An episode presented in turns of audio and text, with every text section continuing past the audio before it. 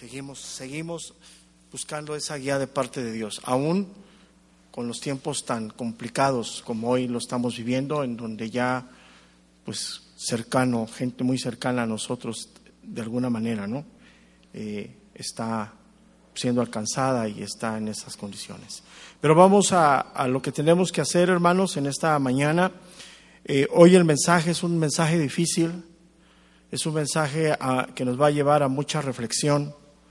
Tenemos que disponer el corazón porque pues muchas de las cosas por las cuales no hemos avanzado espiritualmente, me refiero, es por la dureza que hay en nosotros, por entorpecer la obra del Espíritu Santo en nosotros.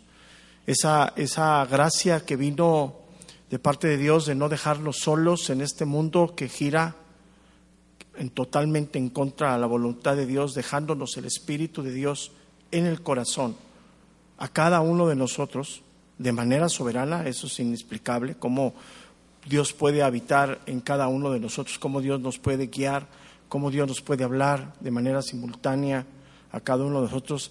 Es, es la gracia de Dios obrando que no nos deja solos.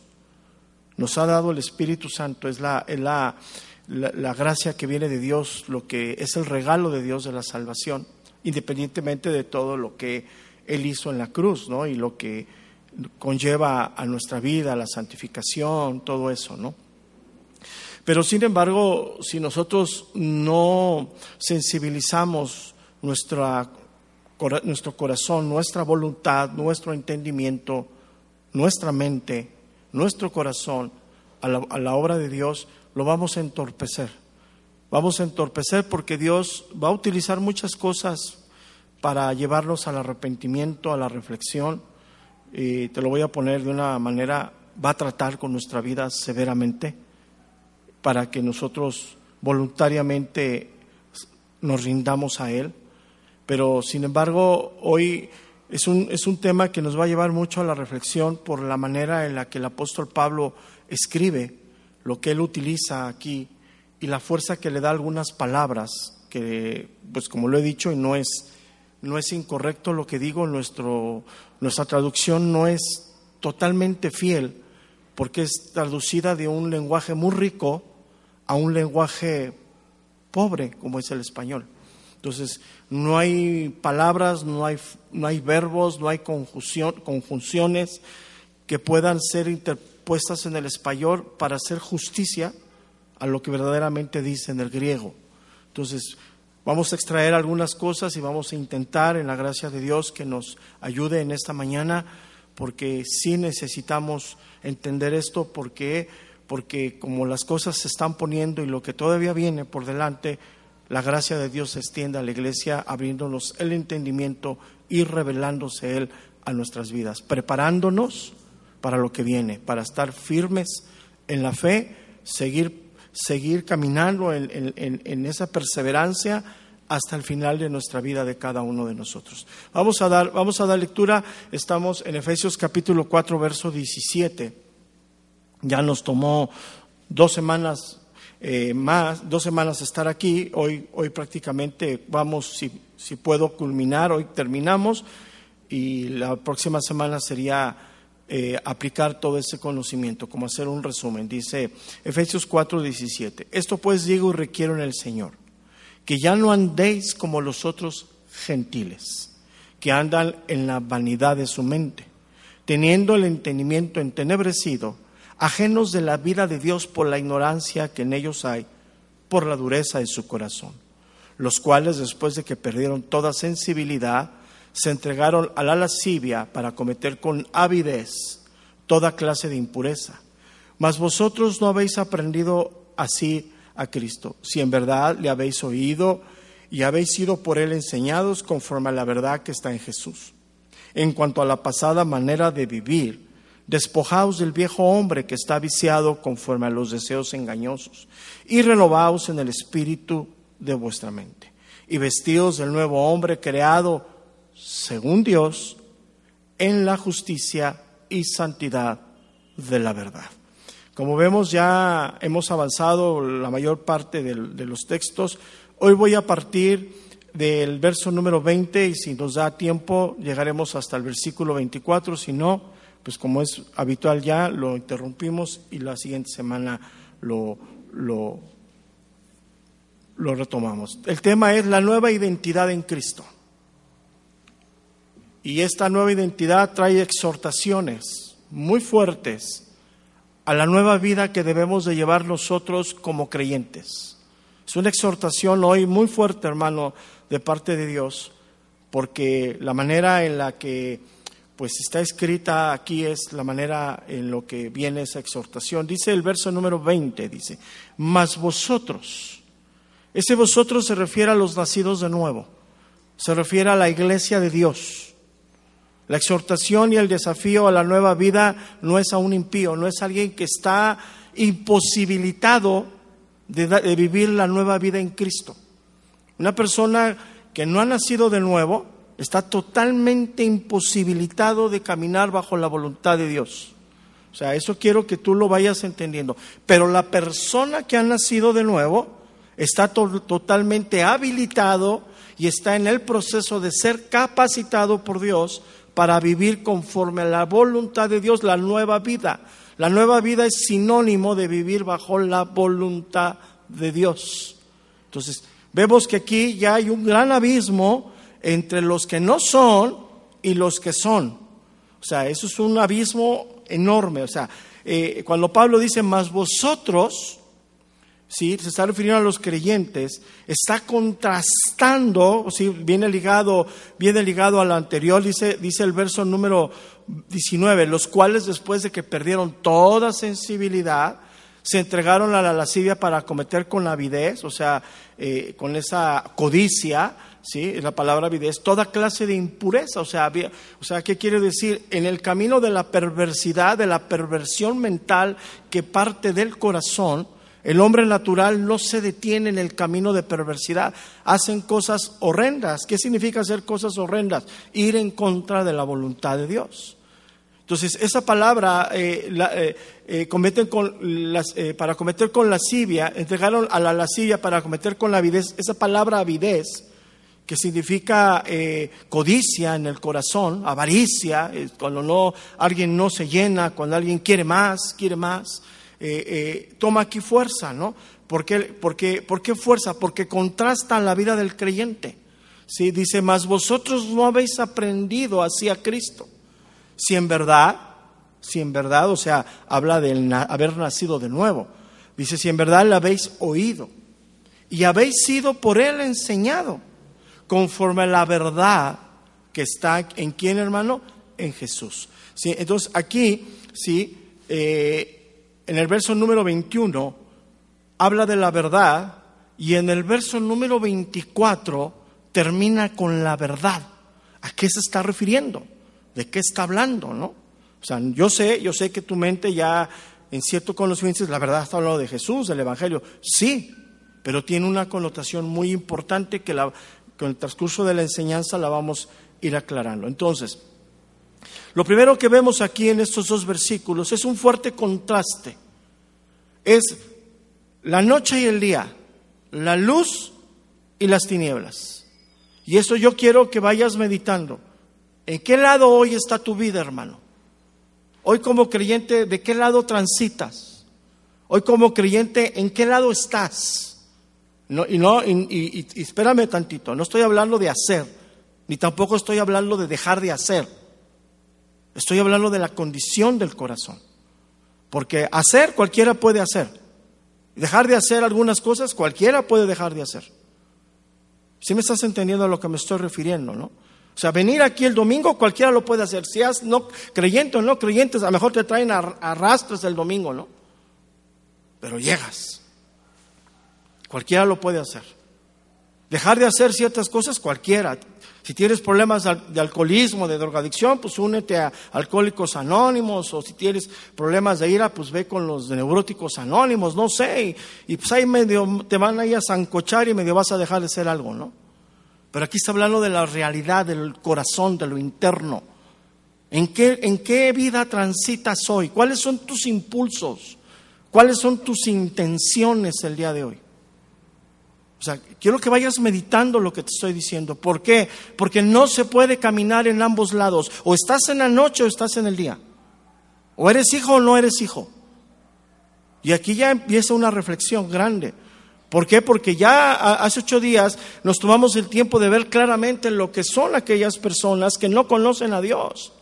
Las que, las que han perdido toda sensibilidad, ya no sienten nada.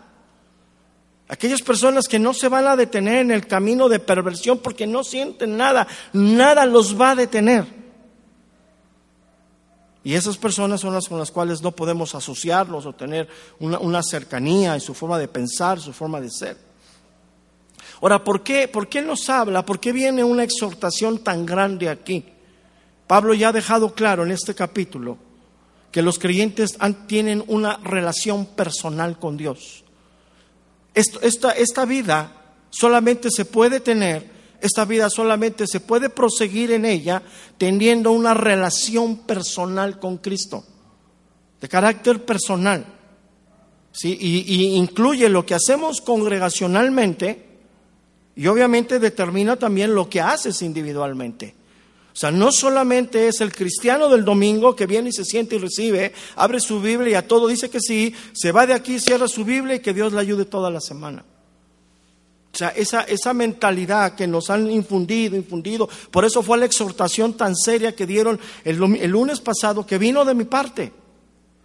Una exhortación tan seria a la iglesia porque como iglesia de Cristo en tiempos tan difíciles no podemos estar jugando con nuestra salvación. Cada vez que tú por alguna razón no vienes, no te congregas, tienes un problema, estás poniendo en riesgo tu caminar. Ah, pero tu mente natural, tu mente todavía en antigua naturaleza dice, pastor no es para tanto. Ay, pastor exagera. No vine, pero sí oí en mi casa. Y es tu mente que todavía no te deja entender las prioridades que Dios te pone. Porque en tiempos de persecución es cuando la iglesia de Cristo se establece fuertemente. ¿Dónde empezó la iglesia a crecer, a crecer? Que luego llegó a lugares como Éfeso a llevar un mensaje de salvación. Empezó con la persecución de Esteban. ¿Qué quiere Dios, hermano? Que la iglesia se sensibilice, que hoy, hermano, hoy, tú y yo, aún teniendo todos los cuidados, todos los cuidados que podamos tener, si nos podemos infectar de alguna manera como pueda llegar el virus a nuestra vida, nuestra vida puede pender de un hilo.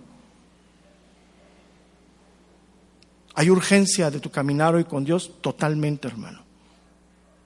Entonces, ¿en qué lugar estás transitando? Ese, ese más vosotros tiene una exhortación muy grande a la vida de los creyentes. ¿Por qué? Por la manera en la que lo pone el apóstol Pablo, sí, él, utiliza palabras, utiliza conjugaciones en el griego que hablan de un fuerte contraste, totalmente opuesto. O, verdaderamente me he entregado a Dios en alma, cuerpo y espíritu, y verdaderamente amo a Dios sobre todas las cosas, o no lo amo. Y Dios, escúchame bien, hermano. Dios no quiere tibios. Y eso quiero que lo entiendas. O sea, no puedes estar aquí, no puedes venir a buscar de Dios y recibir de Dios y renunciar a las cosas que Dios te da para seguir viviendo en tu impiedad allá afuera, disfrazándote de cristiano, de creyente. Y todos, y todos, todos corremos un grande riesgo de eso. Pues aquí está oponiendo totalmente, hermano, totalmente en un contraste así severísimo la vida de una persona no creyente con la vida de un creyente.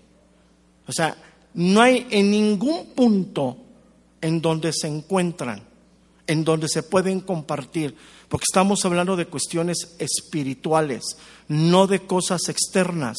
En una congregación como hoy aquí, ¿sí? Puede haber creyentes, puede haber no creyentes, pero ¿quién va a responder al llamado de Dios? ¿Quién va a, ser contristado? ¿Quién va a querer hacer la voluntad de Dios? El creyente. El no creyente va a decir, no, no es para tanto. Este cuate como que exagera, como que está muy emocionado con lo que habla. Yo, a mí, yo sigo creyendo que Dios es bueno y a mí Dios me da la oportunidad de vivir como yo quiera. En esa manera de pensar hay totalmente un contraste. Pero sigue más, dice el apóstol Pablo ahí. Dice más vosotros, dice, no habéis aprendido así a Cristo. Hasta la traducción es, es, difícil, ¿no? Como que pareciera que eh, está equivocada la traducción, ¿no? O sea, más vosotros no habéis aprendido así a Cristo, como, como, que, como que debería decir, más vosotros no habéis aprendido así de Cristo, ¿no? ¿Por qué pone a Cristo? Porque no hay otra manera de traducirlo en, nuestra gramática, en nuestro lenguaje, no hay otra manera, ¿sí? Que haga justicia a lo que quiere decir esa interpretación, ¿sí? ¿Qué, qué, qué significa aprendido hacia Cristo? Fíjate, escúchame bien. Es como la escritura, la Biblia, cuando tú abres la Biblia, la palabra de Dios, ella es viva y es eficaz. Es como una espada que penetra hasta lo más profundo. Pero no solamente eso, instruye, revela, redarguye, corrige, conforta. Cuando tú abres la Biblia, el que está haciendo que esa palabra tome vida para ti es el Espíritu de Dios. Cuando tú abres la Biblia es como si Cristo mismo te estuviera hablando.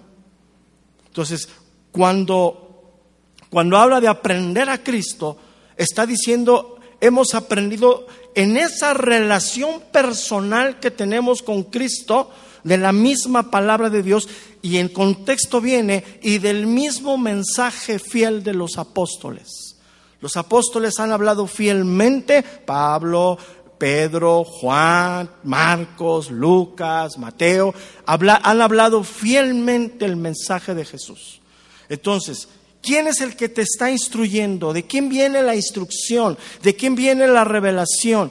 ¿Quién es el que está haciendo la obra hoy en tu mente y en tu corazón? Cristo mismo. Entonces, cuando tú vienes aquí y te expones al Evangelio, sí, y escuchas la voz de Dios en la palabra de Dios y endureces el corazón, ¿a quién le estás, eh, a quién estás endureciendo el corazón? ¿Al pastor, al predicador o a Dios mismo?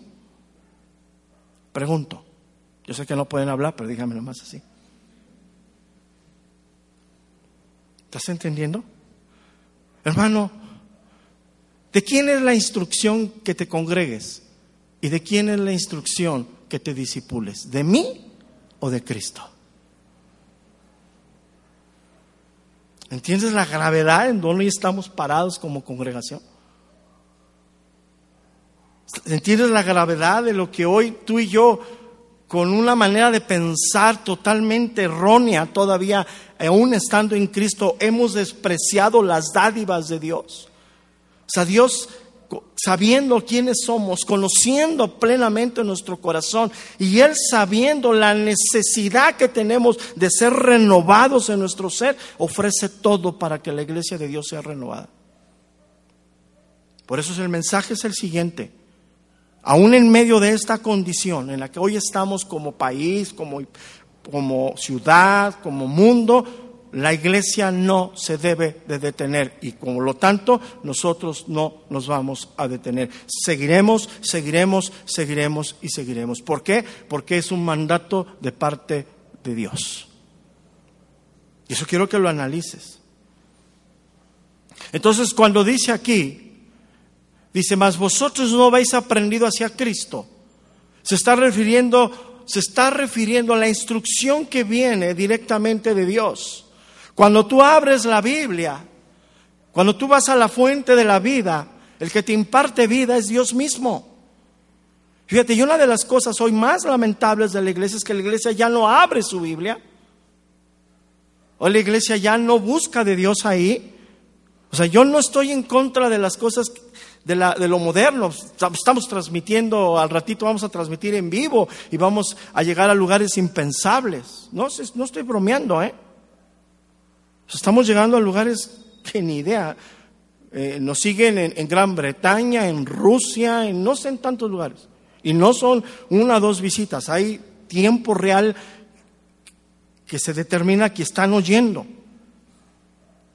Pero aún así no es el medio por el cual Dios quiere instruir a su iglesia. El medio principal es que tú vayas y abras tu palabra de Dios. Abra, tengas un tiempo en tu vida natural para abrir tu Biblia, ir a la fuente de la vida, el agua que solamente va a saciar tu sed espiritual. Entonces, y el contraste aquí vamos a empezar a hablar de un contraste que vamos a afirmar al final, si es que llegamos al final de esta enseñanza. Dice el verso 19, ve conmigo ahí.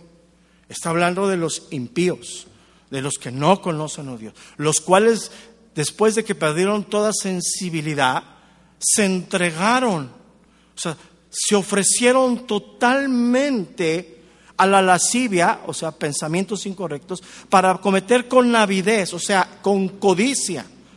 Yo te hago una pregunta.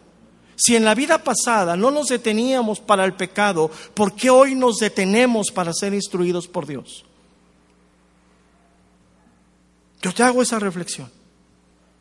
En la vida pasada no te importaba desvelarte en la fiesta, en el antro, aquí y allá, y aunque nomás llegaras a casa y te bañabas, te venía, ibas a trabajar. Hoy, hermano, porque te duele la ceja, ya no vienes a congregarte. Algo está pasando, ¿no? Por eso, la exhortación en la Biblia es una vez, así como eras antes, para lo impuro, oyaste esto para Dios. O sea, si antes aquello que, que, tenías te llevaba a la muerte, e ibas más y más y más y no te detenías. Hoy, ¿por qué aquí estando en Cristo, en esta nueva vida, dices, no, no, no? Yo no sé cuántos de ustedes están en el instituto hoy virtual, a distancia, con todas las facilidades del mundo, pero te puedo decir que las listas que yo tengo, con el aforo que tenemos, estamos muy mal. Entonces, es lamentable lo que hoy como congregación estamos viviendo. ¿Por qué? Porque toda la facilidad del mundo hay, y la iglesia no responde al llamado de Dios. Argumentos, ahorita vamos a llegar ahí, argumentos miles.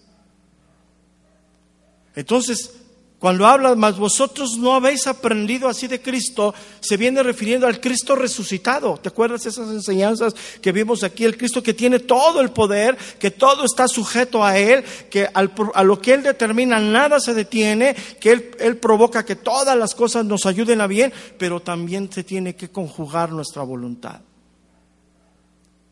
Entonces, dentro de los planes de Dios, es que tú seas instruido en la palabra de Dios. Dentro de los planes de Dios, amado hermano en Cristo, Dios quiere que le conozcas. Dios quiere que vivas con pasión lo que Él te da, no con la tibieza con la que hemos comportado durante años. Por eso el llamado de Dios, cuando Dios nos hace el llamado al ministerio, es un llamado que no se va a interrumpir bajo ninguna circunstancia. El único que va a interrumpir el llamado a un ministerio es la muerte. Y eso por un tiempo. Y eso es una... Cuando Dios nos llama al ministerio es lo primero que debemos de reflexionar al llamado. Verdaderamente me voy a comprometer para no detenerme en mi crecimiento espiritual, en mi perfeccionamiento, porque yo no puedo perfeccionar a la iglesia si yo no soy perfeccionado por Dios y seguir adelante. Pero si te fijas qué es lo que hoy se vive, todo el mundo quiere ser pastor, pero nadie quiere el deber de un pastor. Todo el mundo quiere una posición, pero nadie quiere responder al llamado de Dios en una posición. Yo quiero que medites. Filipenses capítulo 3, verso número 10.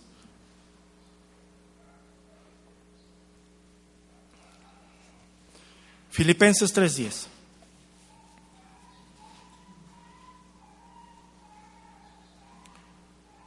Dice, a fin de conocerle, Filipenses 3:10, nomás voy a leer ese versículo. Dice, a fin de conocerle, ¿conocerle quién? A Jesús. Y el poder de su resurrección. ¿Qué es el poder de resurrección? El propósito de Dios para la vida de la iglesia en la revelación, en la instrucción, obra para bien. O sea, ese, ese Dios que todo está sujeto bajo sus pies. está obrando a favor de tu instrucción. Él, es el, él, quiere que le conozcamos. O sea, para eso inspiró, para eso constituyó apóstoles, para eso el Espíritu de Dios tomó la vida de estos hombres y les reveló. Fíjate, hemos, ¿cuántas veces hemos citado palabras que el mismo Pablo en aquel tiempo, se puede decir, compuso, inventó, arregló, para poder transmitir el mensaje de Dios? O sea, imagínate, un, lenguaje tan rico como el griego no fue suficiente para la revelación de Dios a un hombre que él en algunos puntos tuvo que hacer conjugaciones de dos palabras para poder transmitir la idea. Dios queriéndose revelar a la iglesia. El poder de su, de su resurrección y la participación de sus padecimientos. Todo crecimiento trae afrenta. Todo crecimiento implica esfuerzo, aún en lo natural, amado hermano en Cristo. ¿Cuántos de ustedes, bueno, no levanten su mano, cuántos de ustedes son profesionistas? Y yo me imagino que por lo menos, por lo menos, te aventaste 20 años de estudios desde el kinder hasta la profesión. Pero pues el mexicano quiere ir a Santo Domingo a sacar su, su título pirata, ¿no? ¿Sabes cuál es el problema? Que esa ideología y esa idiosincrasia de México quiere estar aquí adentro. O sea, mexicano no quiere y busca cómo, no importa lo que tenga que hacer. Yo te dije hace algunas semanas, se me quedaron viendo así. Mexicano es oportunista. Hoy todo el mundo anda haciendo gel. ¿Quién sabe qué le ponen? Pero te dan gel, ¿no? Hoy todo el mundo te vende desinfectantes. ¿Qué le ponen? Sabrá Dios tú. Limón con sal, yo creo. Y compras desinfectantes. Como en la, en la tienda te lo venden a 500, este cuate te lo vende a 50, gloria a Dios, ya me bendijo el Señor. Oportunistas. Violentando todos los procedimientos, todas las normas. O sea, todo, hoy, todo, hoy los que vendían playeras de la América ya venden cubrebocas, ¿no? ¿Sí me estás entendiendo? El problema de todo eso es que aquí quiere, eso queremos meterlo aquí. No funciona. Así como no te funcionó el, no, el, el, titularte sin asistir a la escuela, aquí tampoco te funciona el crecimiento si no te disipulas si no le determinas un tiempo a Dios. Entonces regreso, Filipenses 3, días dice, a fin de conocerle y el poder de su resurrección y la participación de sus padecimientos, llegando a ser semejante a Él en su, en su muerte. O sea, Él tuvo que morir para poder resucitar. Nosotros tenemos que dejar, de ver, dejar la vida anterior para retomar la nueva vida en Cristo. No puedes ponerte la vestimenta nueva si no te despojas de la anterior. Y ahorita voy a explicar por qué. Colosenses capítulo 2, verso número 6.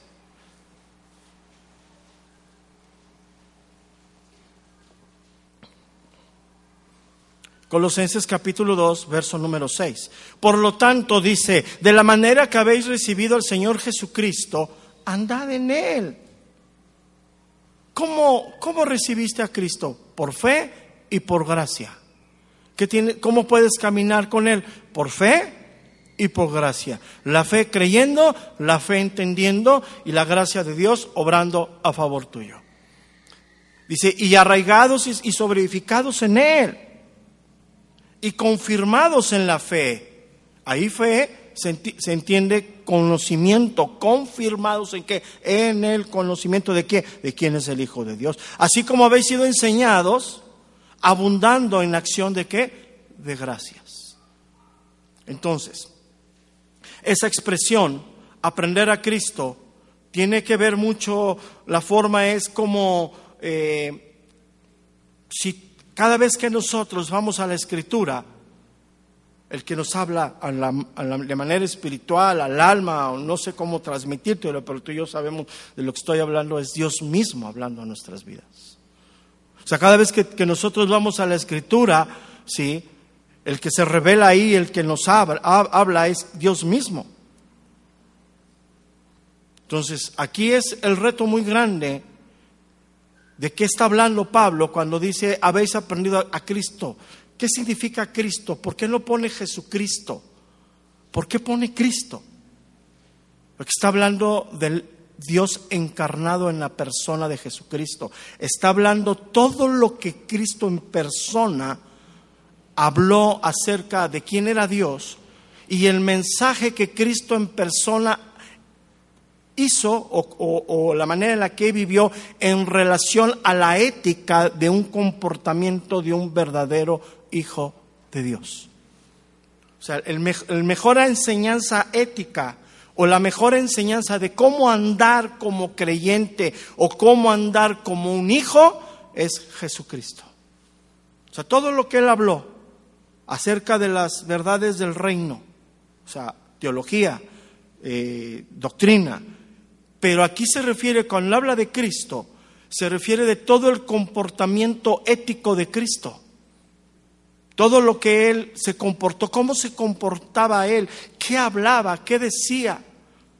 Porque todo lo que Él hacía daba gloria al Padre. Por eso el Padre cuántas veces oímos que del cielo salió una voz que decía, Él es mi Hijo en el cual tengo complacencia.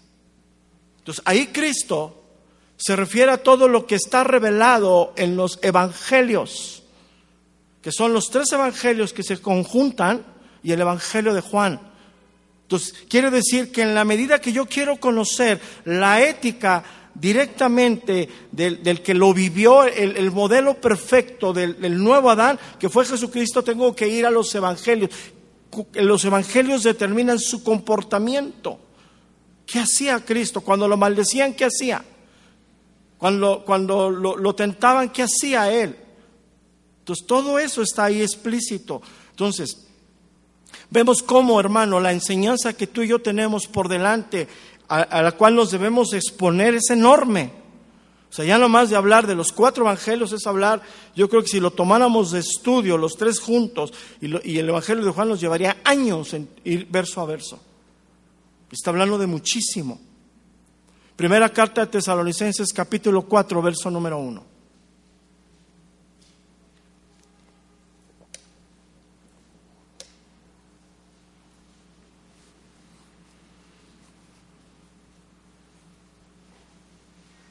Dice, por lo demás, hermanos, os rogamos y exhortamos en el Señor, esa expresión en el Señor es sinónimo, habéis sido enseñados por Cristo.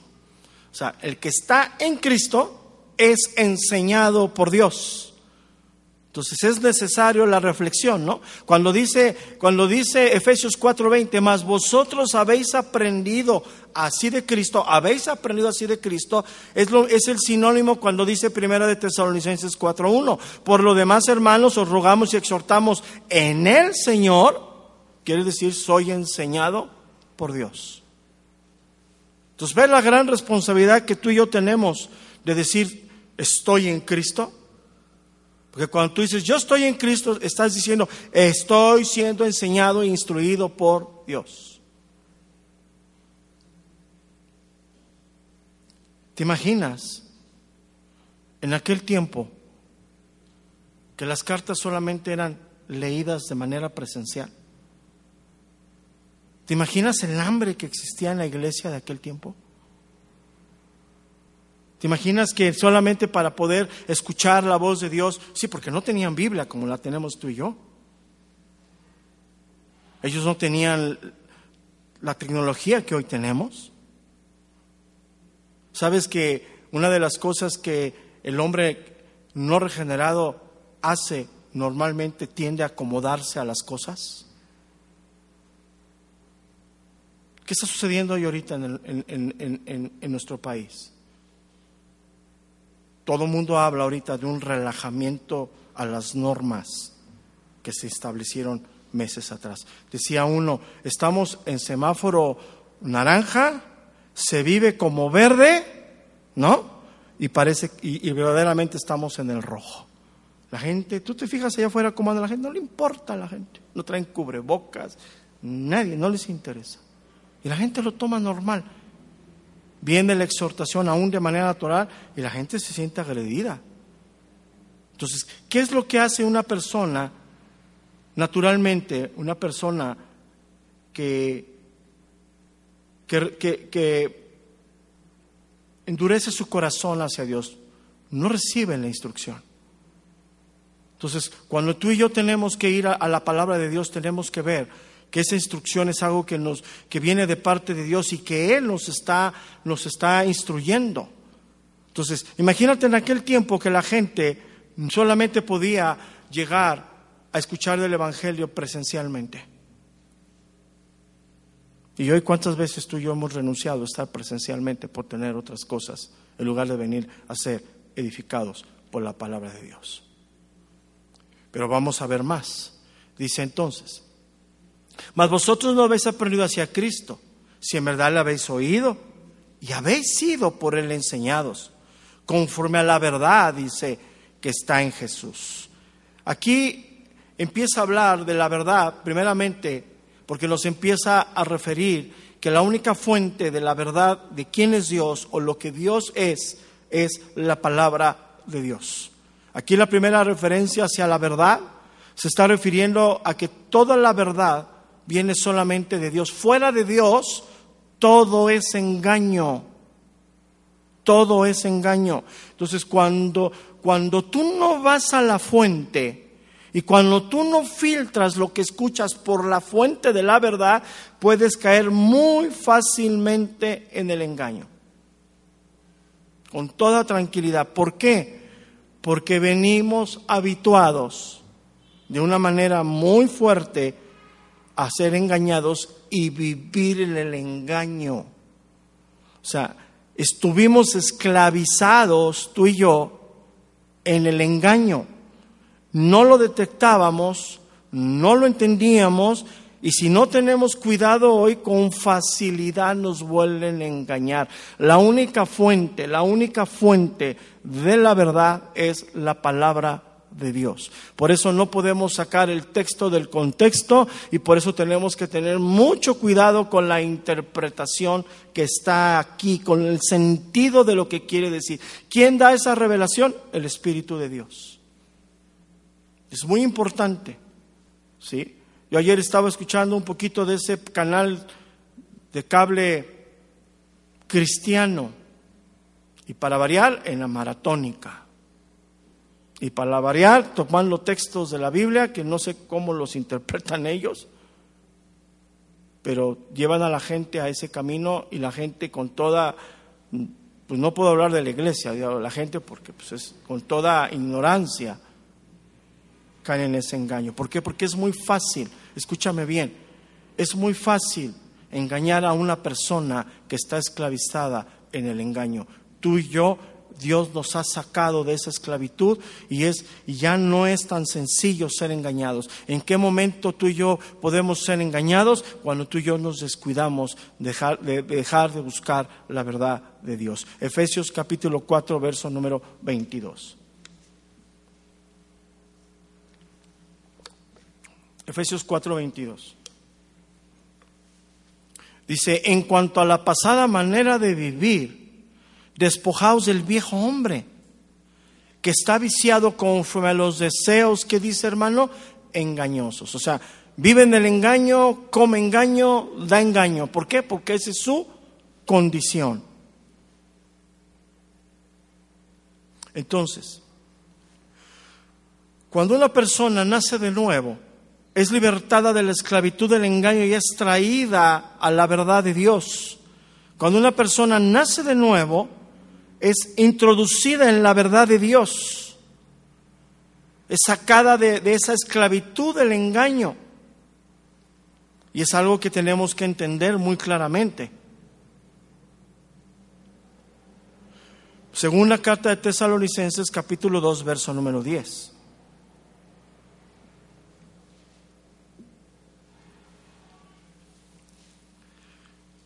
Según la de Tesalonicenses capítulo 2, verso número 10. Dice, y con todo engaño de inequidad para los que se pierden, por cuanto no recibieron el amor de la verdad para ser salvos.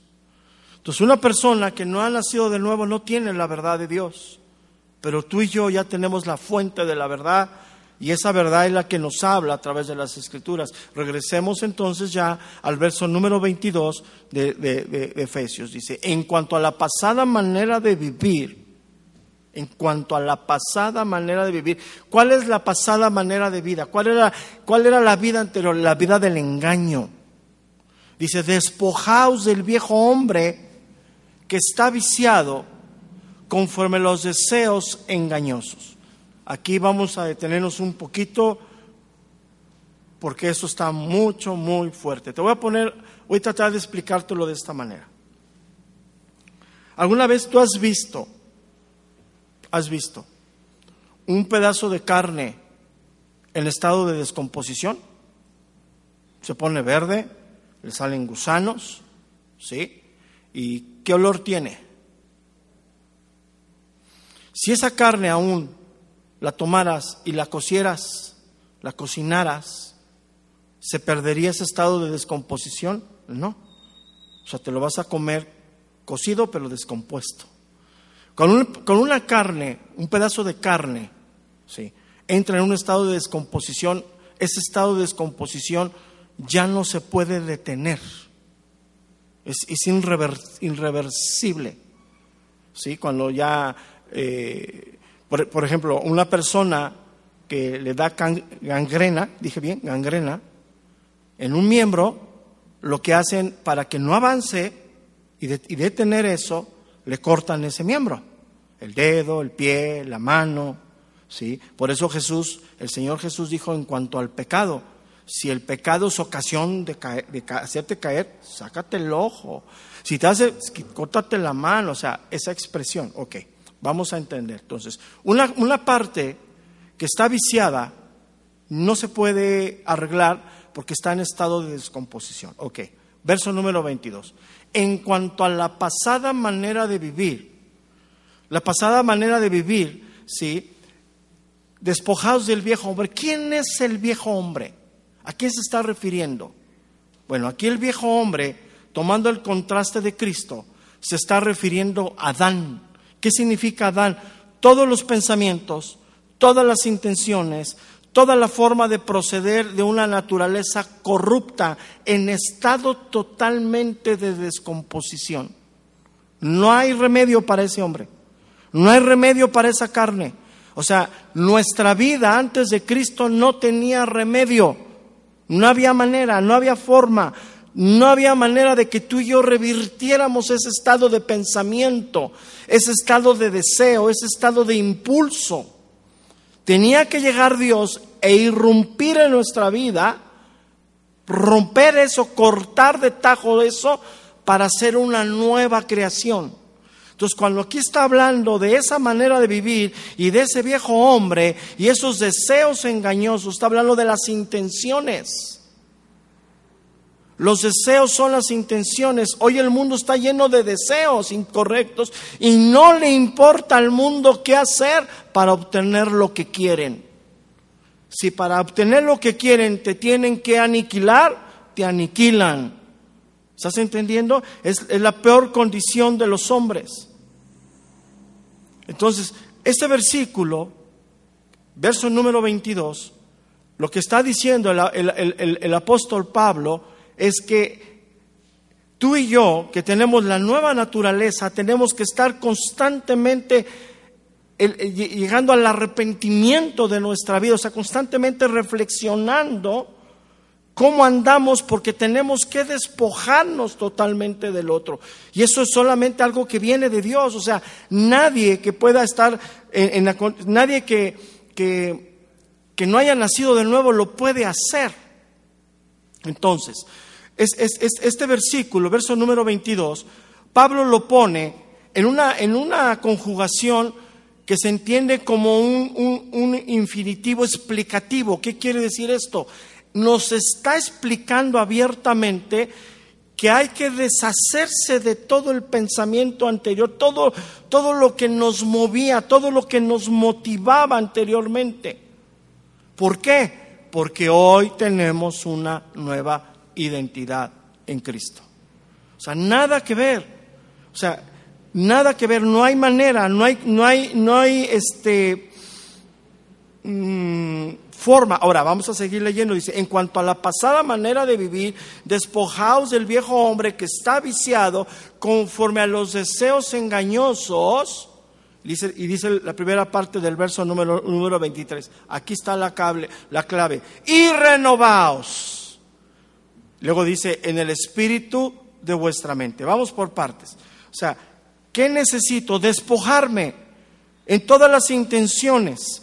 Y es una, porción que está en, una conjugación que se conoce como un infinito, infinito, explicativo, que Pablo me está diciendo, mira, entiende, entiende, a, ver, quiero que, como si nos estuviera diciendo, a ver, entiende, entiende, todo lo que concebías, todo lo que pensabas, todo lo que maquinaba tu corazón, todo lo que venía a tu mente antes de conocer a Cristo, deshazte de él. No tiene nada que ver con tu nueva vida. Y, para hacer ese proceso nos tenemos que renovar. ¿Qué, ¿Qué tenemos que renovar? Dice ahí el espíritu de nuestra mente. Y ahí la palabra espíritu está apuntando al Espíritu Santo no está apuntando a la, mente de nosotros. Nuestra mente por sí misma es imposible de renovarse. Y, si, la mente que está ligada al corazón no puede gobernar los pensamientos y, va a llevar al corazón a los malos, a los malos impulsos. ¿Por qué es toda esta explicación? Porque tú y yo estamos en el ya y todavía no. O sea, soy creyente, oigo la voz de Dios, Entiendo las cosas de Dios, pero sigo viviendo en un cuerpo que me lleva a la corrupción. Ese estado que tú y yo tenemos, por eso habla de despojar y habla de revestirse. Es habla de quitarse y habla de ponerse. ¿En qué momento se va a completar todo eso? Hasta que Cristo venga y nos dé un cuerpo semejante al de Él. Pero mientras tú y yo tenemos que estar en ese proceso de renovación. Entonces aquí, cuando habla, dice de renovar nuestra mente, lo pone en, una conjugación indicativa de, de instrucción, pero también lo pone en una parte imperativo de hacer. O sea, ¿qué quiere decir esto? La renovación debe de ser constante. El Espíritu Santo constantemente va a estar hablando a nuestra vida para que entremos en el proceso de renovación. Esa es la obra del Espíritu Santo. El Espíritu Santo está borbandeando nuestra mente, en nuestro corazón, de la verdad de Dios para que la tomemos como centro de nuestra vida. Que los impulsos, todo lo que somos, empiece a conjugar en la voluntad de Dios. Primera carta de Tesalonicenses capítulo 4, verso número 3.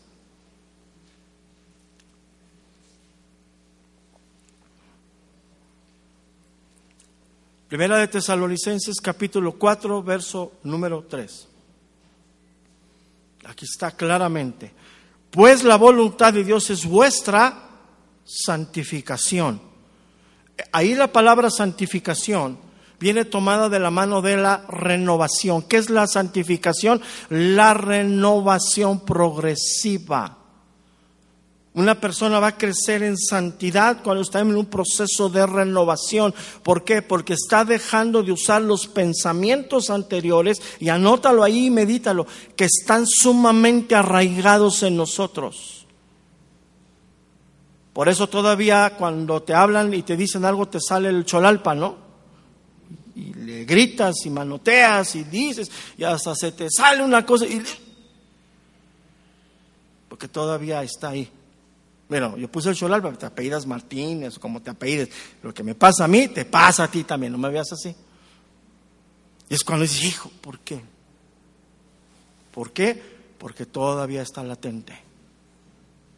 Entonces, ¿qué es lo que va a quitar esos impulsos? Y hablo de un impulso natural el, enojarte, el, que estás así estresado y, te preguntan, ¿tienes algo? No, no tengo nada. Ah, no, está bien. Perdón.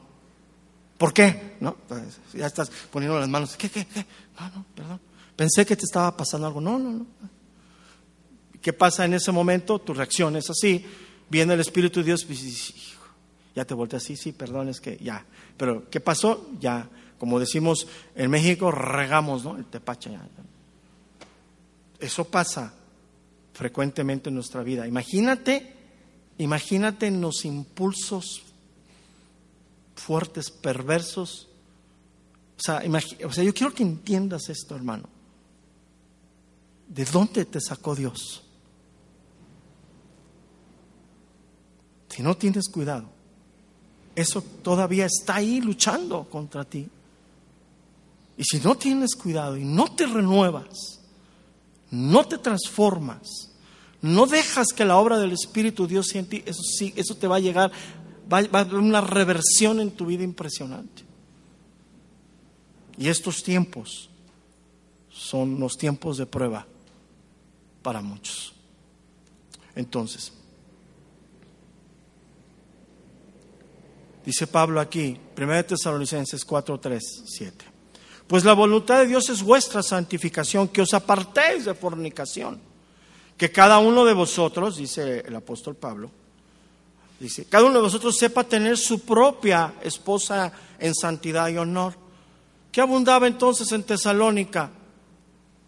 Pues abundaba que los hombres tenían varias mujeres, venían del helenismo, de esas corrientes, y pues de repente llega el mensaje del Evangelio y dicen, no, no, no, espérate, una mujer, ¿cómo? Entonces, imagínate lo que luchaban los tesalonicenses en aquel tiempo, pues es lo mismo que hoy te estoy diciendo para ti. O sea, si está esa exhortación tan clara, que cada uno, que cada uno de vosotros sepa tener su propia esposa en santidad y honor no en pasiones de concupiscencia como los gentiles que no conocen a Dios. O sea, se entiende que cuando venían del gentilismo, sí, porque en Tesalónica había judíos y gentiles, y aquí le está hablando a los gentiles, porque en el judaísmo, en su, en su cultura, no se practicaba tanto eso, sino había esto en, aquel tiempo. Eh, los creyentes, los, los creyentes en Tesalónica, pensaban que podían seguir teniendo tres, cuatro mujeres y ser cristianos.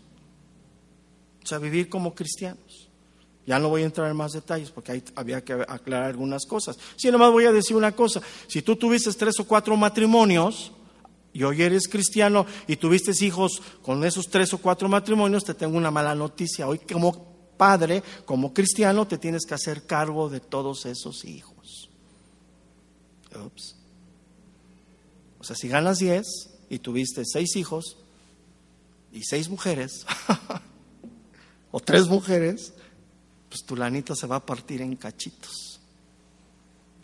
Y aunque ores y clames y, pidas un milagro, hay cosas que Dios no va a cambiar. Por eso te ¿Estás entendiendo todo esto? Pero ¿qué dicen los cristianos? No, pues como yo soy cristiano me quedo con la primera. No, no, no, momento. Porque los hijos que nacieron en adulterio y en fornicación que son los hijos que nacieron después del, segundo matrimonio, entonces esos hijos que no tienen el derecho a conocer a Dios a través de tu testimonio. ¿Fijas cómo está bien complejo esto? Pero nosotros decimos, no, no, no, es que a mí me dijo el abogado, bueno, pues haz lo que quieras. Ahí nos quedamos. Dice, no, no, en pasiones de concupiscencia como los gentiles que no conocen a Dios, que ninguno agravie ni engañe nada a su hermano. Había hermanos tranzas en Tesalónica, sí. Y pensaban que podían vivir ahí haciendo de las suyas entre hermanos. Sí, porque el Señor es vengador de todo esto. ¿Qué está diciendo? Tengan cuidado porque Dios les está hablando. Y cuando habla del Señor es vengador, no está hablando de que Dios los va a aniquilar, pero está hablando de un trato de Dios. Como ya os hemos dicho y testificado, pues no nos ha llamado Dios a inmundicia, sino a qué hermano? A santificación. Y la santificación es la renovación progresiva.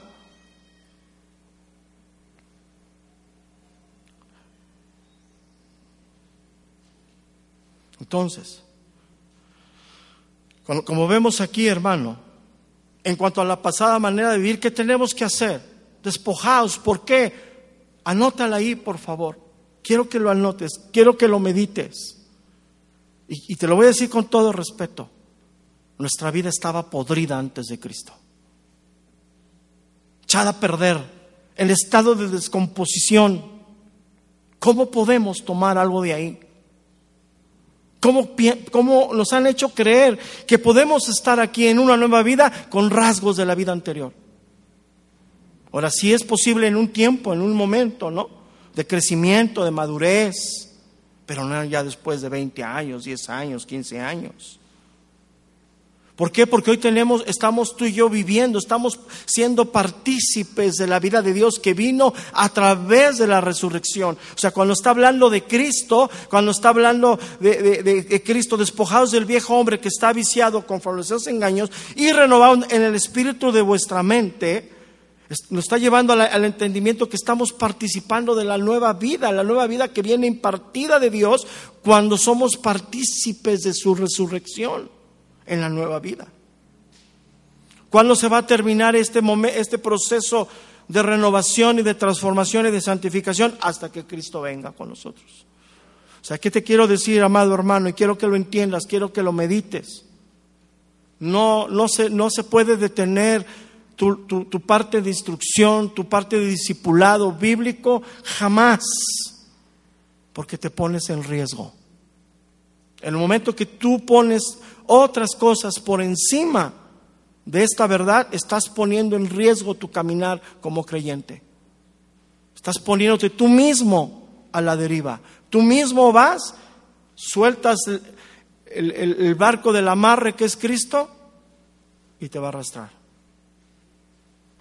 Entonces, aquí está hablando de la vida diaria.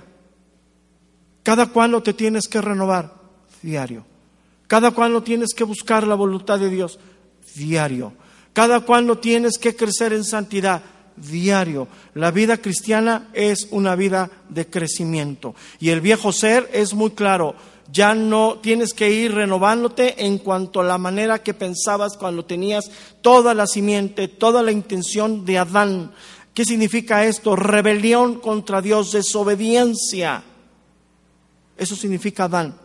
Rebelión, desobediencia, pecado para que me entiendas. ¿Escuchaba? No, yo digo esto. Una de las cosas que predomina en el corazón adámico, el corazón de una persona que no tiene a Cristo, anótala ahí, es el egoísmo. Y eso es algo que ha destruido al mundo.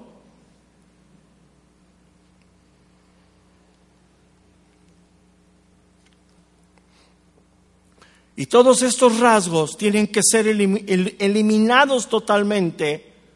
Por eso habla de desvestirse. Dice el verso número 24, y vestíos del nuevo hombre. Pero primero me tengo que despojar, quitar. ¿Cómo puedo hacer eso con el poder de Dios, el poder que yo tengo de la participación de su resurrección? Y tengo que revestirme del nuevo hombre bajo los principios de Dios. ¿Por qué es esto? Porque todavía sigo viviendo en un cuerpo que quiere lo malo. Un cuerpo que, que, tiende a esa parte fuertemente. Ahora, fíjate, eh, a lo largo de la historia, de esta parte de despojar, de, dejar y revestirte, la iglesia siempre se acomoda. ¿eh? Es el riesgo. ¿Por qué digo esto? De aquí donde surge la doctrina del bautismo en agua. Que tenías que eh, bajar, o sea, tenías que despojarte y tenías que eh, salir diferente. O sea, eh, en muchos lugares bajaban en ropas normales y, ya que estaban en el agua del bautismo les ponían una túnica blanca y salían revestidos de blanco y ya la hicieron. O sea, es una manera muy, muy fácil de ver las cosas de Dios. Si eso fuera, pues mandamos a hacer túnicas blancas y mañana, aunque no tengamos aquí a dónde, pues con una cubeta nos va, no sé, haríamos algo, ¿no? Pero te fijas cómo, cómo, la iglesia a través de los años y de los tiempos ha pervertido estos mensajes claros. No está hablando de liturgias, no está hablando de formas, está hablando de las intenciones del corazón. O sea, tú podríamos venir el próximo domingo todos vestidos de blanco y eso qué nos va a hacer más santos? Si eso fuera así, qué fácil fuera esto. Por eso esta exhortación es grave, es fuerte, hermano. Sí, porque el viejo ser apesta, está corrupto, está echado a perder. Y no hay manera de componerlo. De ahí Dios nos, fíjate, de ahí Dios nos rescató totalmente. O sea, imagínate, imagínate que hubiéramos tenido, por ejemplo, gangrena en un pie y que Dios hiciera el milagro de restaurar ese pie y que nos lo diera nuevo y que no tuviera la necesidad de cortarlo. Sería un cuidado especial a ese pie, ¿no? Es exactamente lo mismo en el, en el, en el, en el ámbito natural. ¿Qué hizo Dios en el corazón? Lo cortó, lo extrajo el de piedra y ¿qué hizo? Puso un nuevo corazón de carne. Entonces, este es el punto más fuerte donde hemos llegado hasta aquí, hermano. No se puede vivir la vida cristiana, la nueva vida en Cristo, con los pensamientos anteriores. Créemelo, yo te lo digo en todo el amor para tu vida. ¿Por qué hoy hay tanta descomposición aún dentro de la iglesia? Porque la iglesia sigue afanada a vivir en la corrupción de sus pensamientos. Escuchan el mensaje y lo desestiman. Cuando venga Cristo, todo va a ser regenerado, todo va a ser transformado. Hoy, hoy hasta la misma creación está sujeta a corrupción. No sé si tú has identificado en algunos, yo lo he mencionado, en algunos eh, documentales de animales se alcanza a ver hasta la maldad en los mismos animales. Todo eso cuando venga Cristo va a ser eliminado totalmente, va a acabar. Por eso el apóstol Pedro habla de que todo eso va a ser consumido por fuego, aniquilado por la santidad de Dios para la nueva vida en Cristo. O sea, todo lo que hoy vemos no va a ser, por eso habla tanto que lo que hoy vemos, lo que es el mundo es pasajero Vamos a Romanos 8:21.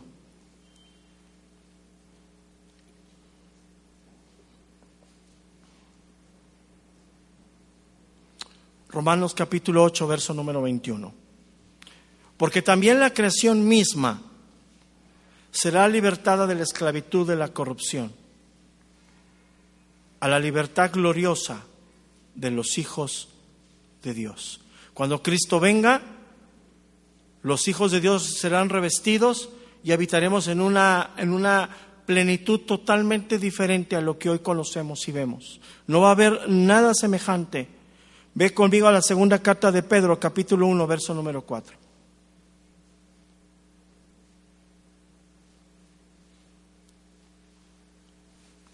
Si nos da tiempo, termino. Me faltan 10 minutos. Segunda de Pedro 1, 4 dice. Por medio de las cuales nos ha dado preciosas y grandísimas promesas, para que por ellas lleguéis a ser partícipes de la naturaleza divina, habiendo huido de la corrupción, ¿sí? de la descomposición que hay en el mundo a causa de las concupiscencias. Entonces, todo lo que hoy vemos va a ser totalmente transformado, cambiado, ¿sí? Por Dios. Entonces, cuando habla y renovaos en el espíritu de vuestra mente, está hablando de la obra del Espíritu Santo, hermano, en la mente del creyente. La obra del Espíritu Santo es renovarnos totalmente, transformar nuestra manera de pensar. Y es ahí donde el Espíritu Santo pone el énfasis en, nosotros, en la obra que Él está haciendo. ¿En dónde, hermano? En nuestra mente. Por eso Pablo, en una de las cartas más fuertes, fíjate, una de las cartas que la misma iglesia reconoce como columna vertebral del cristianismo, una vez que acaba la doctrina y pasando a la vida cristiana, cita lo siguiente, Romanos capítulo 12, verso número 2.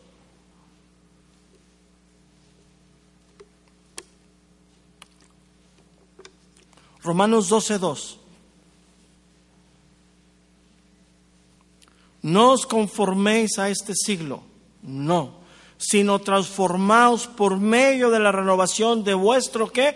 entendimiento. ¿Quién se encarga de hacer esa renovación del entendimiento de cada uno de nosotros? El Espíritu de Dios. Y después dice, para que comprobéis, o sea, para que veas esa palabra comprobéis significa verlo físicamente.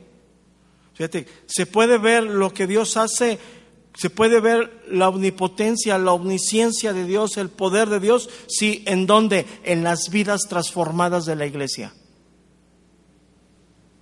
Ahí es donde se ve un Dios poderoso. Para que comprobéis cuál sea la buena voluntad de Dios, que es agradable y que es como hermano, perfecta. Dice entonces el verso 24, vamos avanzando y para ir terminando ya. Dice, y vestidos del nuevo hombre entonces, creados según Dios. El nuevo hombre solamente es creación de Dios. Dice, en justicia y santidad de la verdad. Pablo utiliza dos rasgos o dos atributos de Dios transferibles a los hombres, justicia y santidad. Y aquí hay que tener cuidado. Justicia y santidad, ¿de qué se está, a qué se está refiriendo? Una persona que crece en santidad, que se está renovando, que está entrando en ese proceso de renovación, está creciendo en santidad, esa persona al mismo tiempo está creciendo en justicia. ¿Por qué? Porque la santidad los lleva a vivir bajo los principios de Dios. No tiene que ver aquí nada la justicia con la impartición de, justicia. La justicia solamente como juez supremo es Dios, el único que salve y, puede condenar es Dios. Aquí no está esa justicia, esa palabra justicia no apunta a eso, apunta en el camino de la santidad. ¿Qué quiere decir esto? Que una persona que está creciendo en santidad está creciendo en justicia. ¿Por qué? Porque su vida se asemeja más a Dios. Y desde que Dios llamó al pueblo de Israel, lo llamó a una vida de santidad y de justicia. La iglesia está considerado el pueblo de Dios, el pueblo que vive en la justicia de Dios. Entonces, ¿quién se encarga de hacer todo esto, hermano? El Espíritu de Dios. El Espíritu de Dios está obrando totalmente. Entonces podemos decir que tú y yo tenemos una renovación o una restauración totalmente espiritual. Viene totalmente de la mano de Dios hacia la iglesia.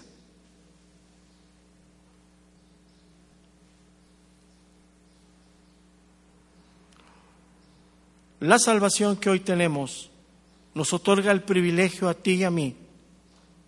La salvación que hoy tenemos por gracia nos otorga a ti a mí el privilegio de entrar a la presencia de Dios y de tener como herencia, cuando Cristo venga, estar juntamente con Él. Esa es, esa es, esa es la promesa que tenemos. ¿Dónde está esto plasmado? Esto está plasmado desde el Antiguo Testamento. Cuando Dios le dijo al pueblo de Israel que le iba a heredar las naciones, o sea, la tierra, donde habitaban personas impías, personas que vivían en impiedad, Dios le dice al pueblo de Israel, no te lo voy a dar porque seas bueno tú, te lo voy a dar por lo que voy a hacer en ti y te lo voy a proporcionar porque yo estoy contigo, yo habito contigo y yo te voy a llevar a tomar esa posición. O sea, el pueblo de Israel en el Antiguo Testamento no hubiera podido conquistar absolutamente nada si no hubiera sido la presencia de Dios con ellos. Es exactamente lo mismo para ti y para mí. Vamos al libro de Deuteronomio, capítulo 9, verso número 5.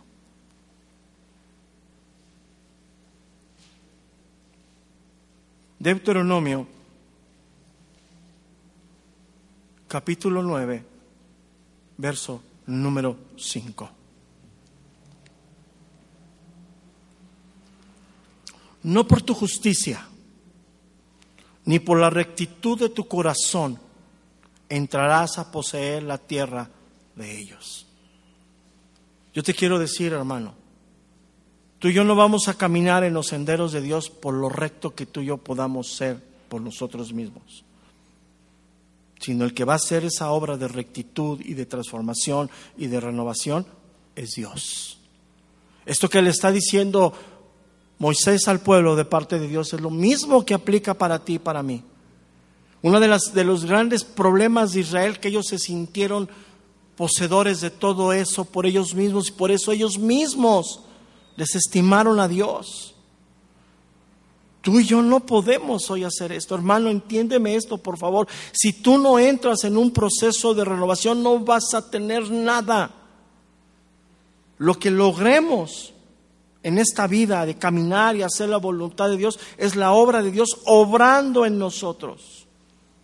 Por eso, y vuelvo a insistir una vez más, en ti y en mí, hermano, escúchame bien, medítalo. No hay nada bueno lo que podamos tener hoy es la obra de Dios en nosotros. Pero está sujeta, eso está sujeto a nuestra permanencia asidos de la verdad de Dios.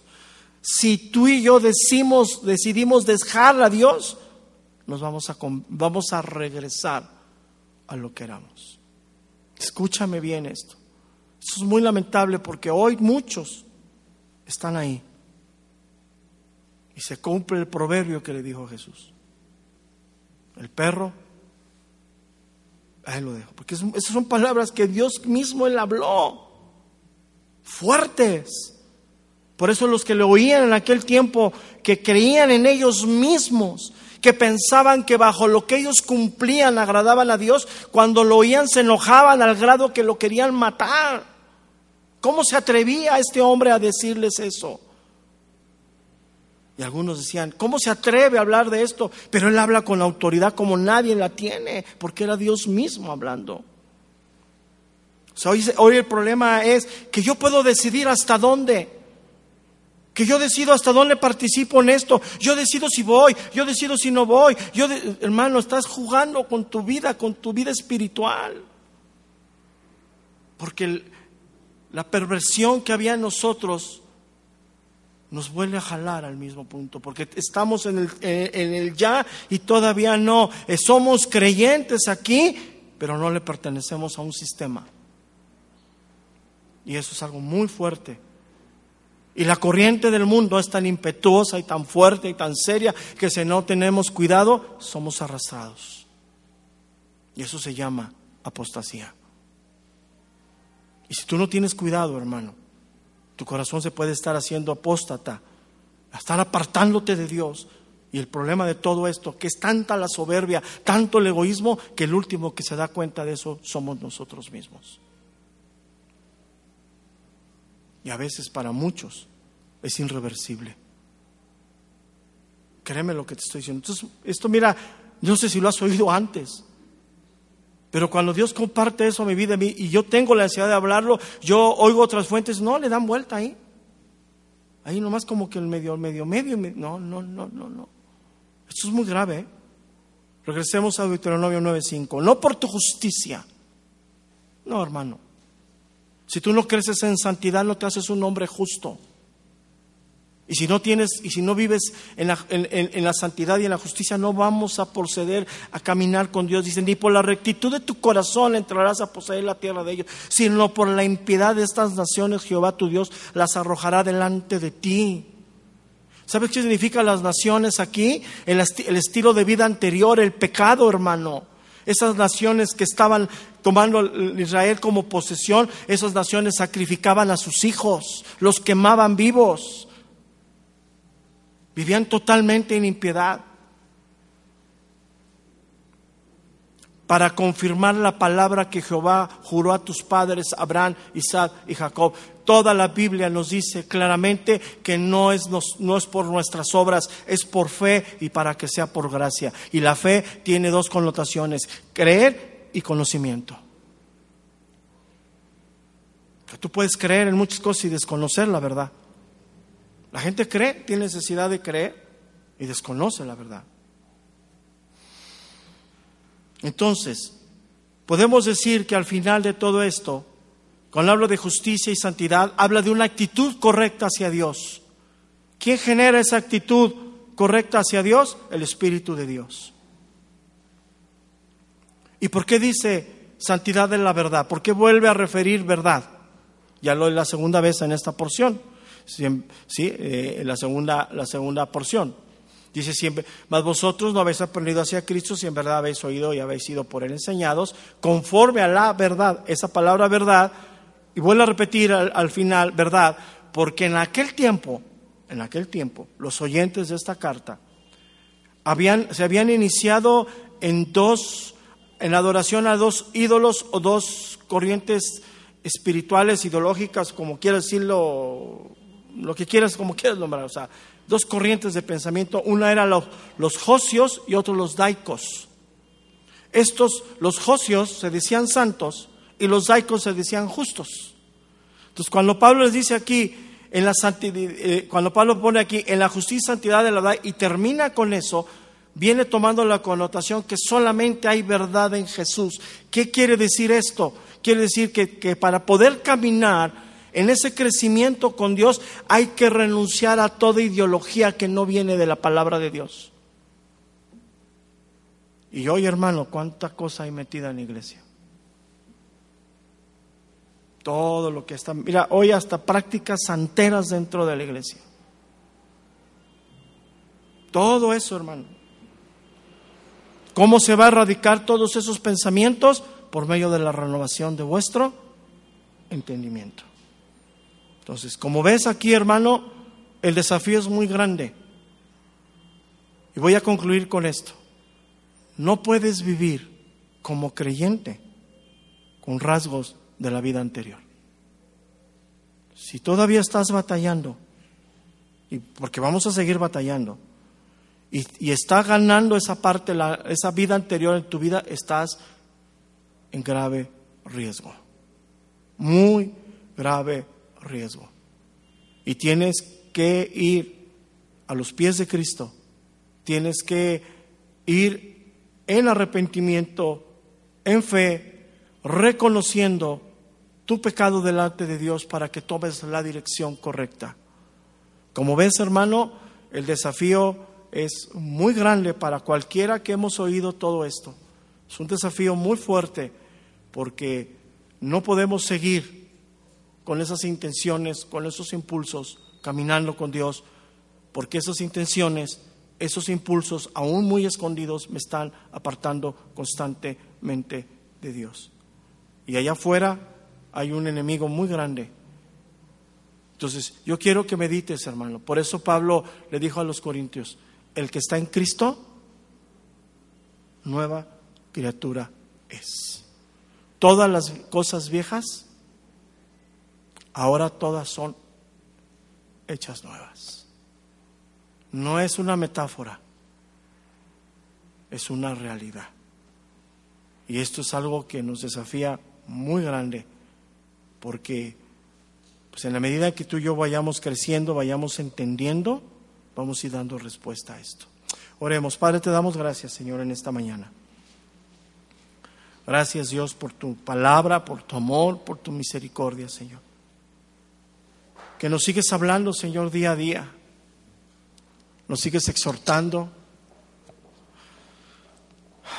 Nos sigues confrontando con nuestra manera de vivir, Señor. Tu palabra pone al descubierto nuestra vida, Señor. Pero el que ha nacido de nuevo busca ser, busca la luz. El que ha nacido de nuevo busca el alimento, busca el agua que sacia. El que ha nacido de nuevo quiere caminar conforme a tu voluntad. Pero el, pecado viene y nos engaña, Señor. El pecado nos hace entrar en la comodidad de nuestra vida espiritual. El pecado viene a ponernos en una pasividad espiritual, como si el pecado nos adormeciera. Por eso la Biblia dice, despiértate tú que duermes que te alumbrará Cristo. Es necesario despertar, Señor. Es necesario, Dios, que sigas sacudiendo nuestra vida. Que sigas derribando toda idea y todo argumento que se ha levantado en contra de tu conocimiento para poder llevar cautivo todo pensamiento a la obediencia en Cristo. Es necesario, Señor, en esos tiempos tan difíciles en tiempos donde la mortandad está aquí, Señor.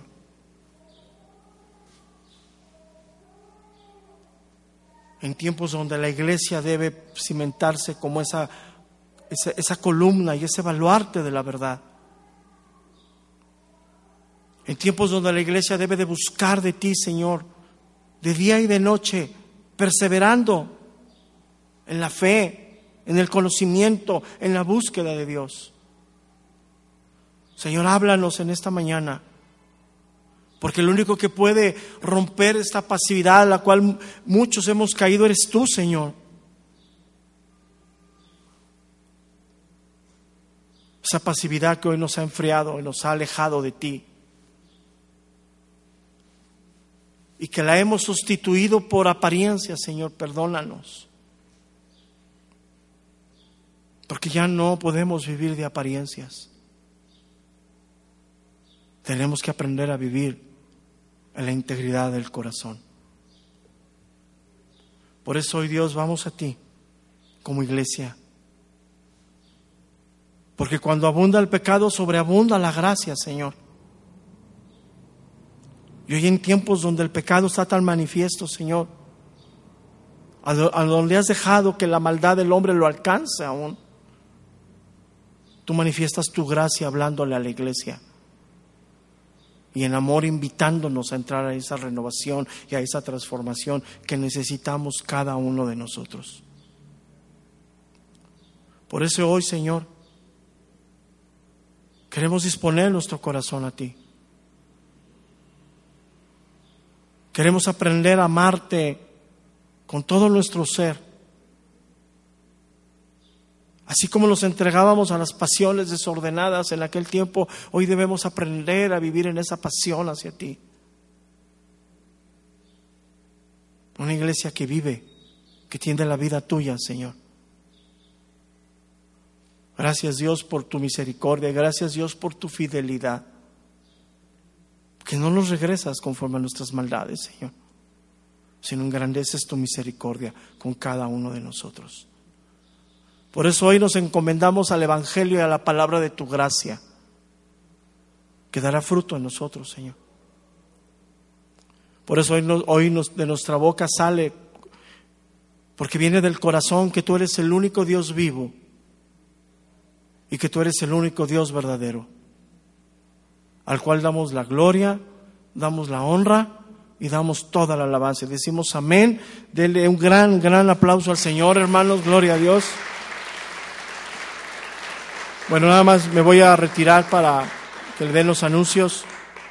Nada más sigue la reiteración, hermanos.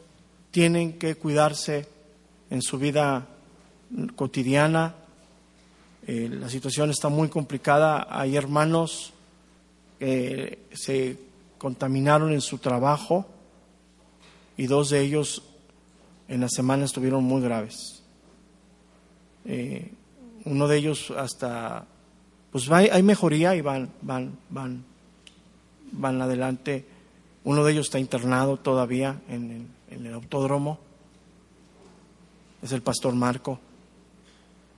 Él está internado y todavía, pues hasta el día de ayer, ahorita no sé si ya llegó el reporte, eh, había mejoría. El otro es el hermano David Urban también, con, muy delicado durante la semana. Y ellos se contagiaron en, en sus trabajos. Entonces, aquí seguiremos, hermano, en la gracia de Dios, haciendo todos los protocolos, esa es la intención, todos los protocolos que podamos tener. Eh, es la invitación a cuidarnos no solamente al no tocarnos, al no acercarnos, sino también les vuelvo a reiterar la invitación a participar en el ministerio de limpieza de Ujieres. Es necesario que nos involucremos más porque necesitamos manos para poder sanitizar el área eh, antes de abrir la iglesia y desafortunadamente en esa parte seguimos adoleciendo muchísimo. Hasta el día de hoy tenemos, yo tengo conocimiento que nadie se ha contagiado en ninguna de las congregaciones porque sí seguimos en la medida que se puede todos los protocolos al pie de la letra. Distanciamiento, eh, que entren con careta, con cubrebocas, eh, con la temperatura. Les pido de favor que no se entretengan a platicar, que así como salen, vayan a sus casas. Les pido favor que no se queden en las áreas a platicar, no es conveniente. La situación es grave, el pastor Marco no se pudo quedar en nutrición porque no había espacio a ese nivel. Fue trasladado al otro día a, al, que abrieron ahí un temporal en, en el autódromo. Él está ahí y está en los días más críticos. Eh, son hasta el día martes que se espera que mejore o que empeore. Ya tenía una situación difícil pulmonar, pero gracias a Dios no fue intubado. También el hermano Urban, también, la hermana Cintia también está contagiada. Se entiende que los niños también están contagiados. La situación no está fácil, hermanos. O sea, eh, como iglesia tenemos que también tener esas, esas prudencias, ¿no? Ahora, también, pues, eh, digan, no quieren venir, no quieren participar porque te vas a contaminar, pues, todo lo hacemos buscando que no, que no haya ese relajamiento, ¿no? Entonces, ahorita tú que sales, se dan la tarea de sanitizar otra vez el salón para recibir a la segunda congregación. Entonces, en la mañana llegan desde temprano, para hacer toda esa labor, pero siempre, siempre, siempre va a ser necesario que seamos muy sensibles a esa parte. Entonces, pues gracias a Dios y seguimos en esa oración. Ya se cerró lo del instituto, no es el resultado, no, no, no tenemos esa sensibilidad, no pasamos ni del 50% de la membresía inscrita y es muy lamentable. Pero pues nosotros seguiremos haciendo la labor. Hoy también, hasta el día de hoy no tengo el resultado, pero parece ser que el pastor Rogelio también está infectado. No sabemos todavía. Hoy no está predicando él allá. Hay otra persona que se va a hacer cargo de la predicación. O sea, como ves, esto ya es algo serio. Entonces, este, esperemos que también él salga negativo. No tenía indicios, pero estuvo en el trabajo el día un día a la semana con una persona, trabajó con una persona eh, que dio al otro día positivo. Bueno, ya le entregaron su estudio al otro día siendo positivo, entonces por eso él ahorita está aislado y ya le hicieron la prueba, pero ya ven que la prueba tarda algunos días. Espero que, en eh, pues también a veces la burocracia en todo esto, ¿no? Entonces, hermanos, por favor, eh, no, no, no jueguen con esto. O sea, tenemos que tener mucho cuidado, ¿no? Las reuniones familiares. Ayer festejamos el tercer cumpleaños de la familia de mis nietas con la pura familia directa. O sea, mis nietas son los únicos niños que están ahí eh, brincando y jugando porque no hay manera de poder invitar a más personas. Entonces, todo eso son protocolos que se tienen que hacer. No, hoy, hoy Cuernavaca está a reventar en el puente, entonces la gente no hace protocolos, la gente desestima las instrucciones y, todo esto lo hablo porque es una verdad, ¿eh? es algo muy lamentable. Yo venía, yo normalmente el domingo en la tarde llego a comer a casa uno de mis hijos, ahí nos juntamos como familia, comemos y ya me voy a mi casa. Entonces yo normalmente regreso a casa como entre las 5, 4, 6, por ahí, 5, por ahí. Y normalmente siempre me, me, gusta oír un noticiero que a mí me gusta mucho la Fórmula 1, me gusta mucho los autos, y hay un noticiero que escucho en la Fórmula 1, un noticiero que, de un mexicano que es comentarista inclusive a nivel internacional. Pero ese día eh, me quedé un poquito más, salí más tarde y puse el noticiero, ya no estaba, pero me llamó mucho la atención lo que venían hablando personas pues que no conocen a Dios, o sea, ellos en su razonamiento.